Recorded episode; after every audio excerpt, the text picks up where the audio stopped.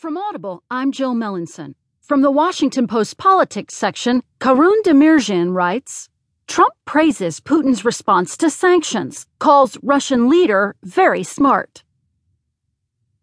President elect Donald Trump on Friday expressed his appreciation to Vladimir Putin over the Russian president's announcement that he would not expel American diplomats in response to new U.S. hacking sanctions as a gesture to the incoming administration.